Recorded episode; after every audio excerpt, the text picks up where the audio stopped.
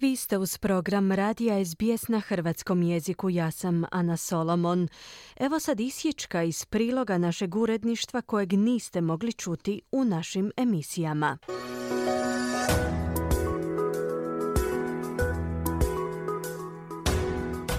This is Easy Croatian, a weekly podcast brought to you by SBS Croatian and the Croatian Studies Centre at Macquarie University. Easy Croatian is intended for those learning or wanting to brush up on their Croatian. News is written in simpler and shorter sentences and read at a slower pace. Slušate Lagani Hrvatski. Ja sam Jasna Novak Milić. Današnja tema su plivanje i plivačke vještine kojima vlada sve manje Australaca. Prvo ćemo objasniti neke manje poznate riječi i izraze redoslijedom kojim se pojavljuju u prilogu. Prijavljen slučaj. Reported case. Utapanje. Drowning. Čuli ste početak stote epizode podcasta Lagani Hrvatski ili Easy Creation koji je nedavno objavljen. Lagani Hrvatski je podcast koji stvaramo u suradnji sa Centrom hrvatskih studija na sveučilištu Macquarie u Sidneju. I te kratke lekcije hrvatskog jezika objavljujemo ne kao dio našeg programa, već kao podcast. Zato ih niste mogli čuti u emisijama, ali ih možete lako pronaći na svim platformama na kojima nalazite podcaste ili na internetskoj stranici našeg programa. Samo potražite Lagani Hrvatski. Povodom jubilarne stote epizode, Marijana Buljan razgovarala je s Jasnom Novak Milić, su autoricom podcasta te ravnateljicom Hrvatskih studija i na početku je upitala kakav je osjećaj doći do stote epizode podcasta Lagani Hrvatski.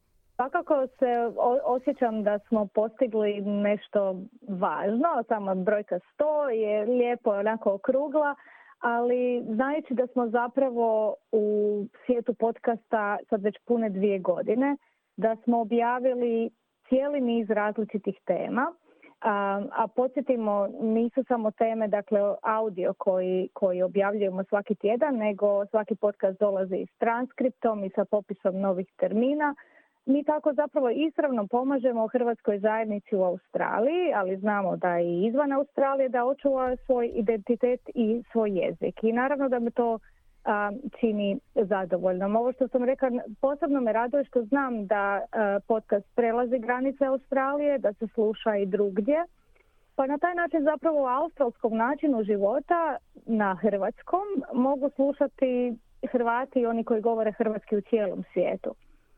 Um, prvi smo takav podcast u svijetu koliko mi znamo. Um, a nerijetko smo prvi koji se bavi određenim temama, baš vezano za ovo što sam rekla, australski način života. Na primjer, kad govorimo o autohtonom australskom stanovništvu ili temama vezanim uz njih, moramo zapravo kad kada smišljati rješenja za termine koji se do sada nisu koristili u hrvatskom jeziku. Tako da na više razina smatram da do, doprinosimo i hrvatskom jeziku i hrvatskoj kulturi i posebno hrvatskoj zajednici u Australiji i nemam razloga biti nezadovoljna, mogu samo biti zadovoljna.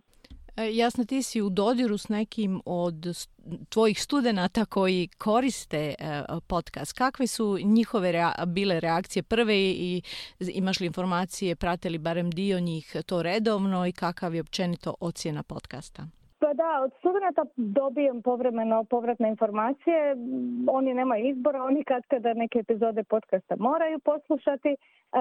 Ali svejedno one informacije koje ja dobijem obično zapravo prva epizoda poslušaju na nastavi, a kasnije krenu i pretplate se na cijeli serijal i slušaju kad stignu, jer prednost je podcasta ta što možete slušati bilo kada sa slušalicama u ušima dok trčite, dok, dok vozite auto, dok se vozite u javnom gradskom prijevozu i slično. Dakle, one neke povratne informacije konkretnije koje smo dobili čak ne samo od studenata ne, nego i od nekih slušatelja, zapravo znamo da uh, oni da im podcast, oni kažu da im podcast omogućuje da se bolje považu sa svojim korijenima, s jezikom i kulturom, da se osjećaju sigurnije kad govore o određenim temama poslije da, da jednostavno šire svoj hrvatski vokabular, a to je upravo ono što smo i htjeli postići ovim podcastom. E, čuli smo bili komentari da je za neke od e, osoba koje uče hrvatski jezik, koji su, tako kažem, početnici, e, podcast koji rade zajedno Centar hrvatskih studija, Sveučilišta Mekvori i SBS na hrvatskom jeziku zapravo pretežak. Možda bi bilo dobro podsjetiti koja je ciljna grupa zapravo, kome je prije svega namijenjen taj podcast? Pa da, možda da, dobro je podsjetiti ovoga slušatelje da smo, um, da kako je on nastao.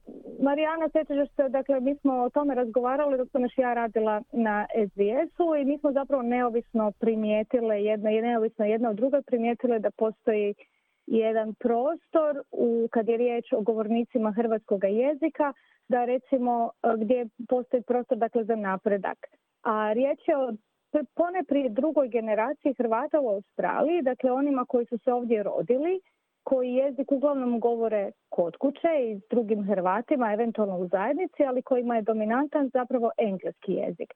Njima kad govore hrvatski jezik, njima nedostaje riječi e, za teme e, koje izlaze iz okvira svakodnevice, obitelji, hrane, sporta i slično. Dakle, kad moraju govoriti o tome što rade, kad žele uspostaviti poslovne kontakte ili napisati službeni e-mail, kad na primjer na hrvatskom trebaju govoriti o mirovini u Australiji ili mirovinskoj štednji, o zdravstvenom sustavu ili čak na primjer o uvjetima rada u Australiji, tim govornicima jednostavno nedostaje odgovarajućih termina. A, jedna zanimljivost koje se sjećam, jednom kad smo za neku prigodu trebali statističke podatke, onda su statistički podaci u tom trenutku najslušanija epizoda ili epizoda koja je imala najviše downloada na nelijepom hrvatskom, kako se to kaže, e, mislim da skoro tisuću, bila je epizoda o tome kako sastaviti oporuku. Upravo zbog teme smatram, nekako zaključujemo da, da je tu epizodu možda slušalo i puno govornika hrvatskog kao prvog jezika koji su u Australiju došli prije 50 godina, što znači da su možda sad već u godini, godinama, a kojima onda spori govor zapravo u podcastu omogućuje bolje razumijevanje onoga e, što se govori. I sada smo govorili kroz par pitanja o ljudima koji koriste podcast, znači o, govornicima hrvatskog jezika ili oni, onima koji bi htjeli biti govornici hrvatskog jezika. No ti si imala priliku ovaj, dobiti reakcije svojih kolega, znači ljudi koji se po struci bave jezikom. Kakve su reakcije e, jezičara? Da, istina, ima povratnih informacija, imam i iz Hrvatske, recimo znam da ko, neki kolege koji također predaju hrvatski kao strani jezik, povremeno se služe podcastom u nastavi, ali ono još više, dakle, podcast je izazvao dosta veliko zanimanje mojih kolega ovdje u Australiji, dakle, samo da podsjetim, ja sam jezikoslovka, dakle, ling, lingvist koji se bavi hrvatskim kao stranim i drugim jezikom i moj posao osim što predajem hrvatski jezik ja se bavim dakle istraživanjem hrvatskog jezika kao nasljednoga i onda povremeno izlažem na u kongresima ili budem pozvana da održim neko predavanje. Baš što se tiče podcasta u zadnjih godinu i pol Um, nekoliko puta sam bila pozvana govoriti o podcastu jer je izazvao zanimanje drugih zajednica, ali oni koji se bave dakle, manjinskim jezicima u Australiji općenito,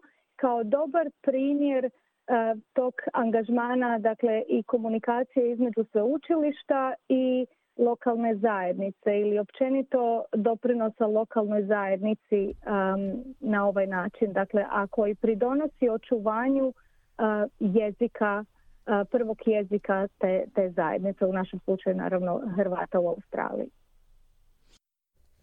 Bila je to Jasna Novak Milić, suautorica podcasta Lagani Hrvatski, s kojom je razgovarala Marijana Buljan.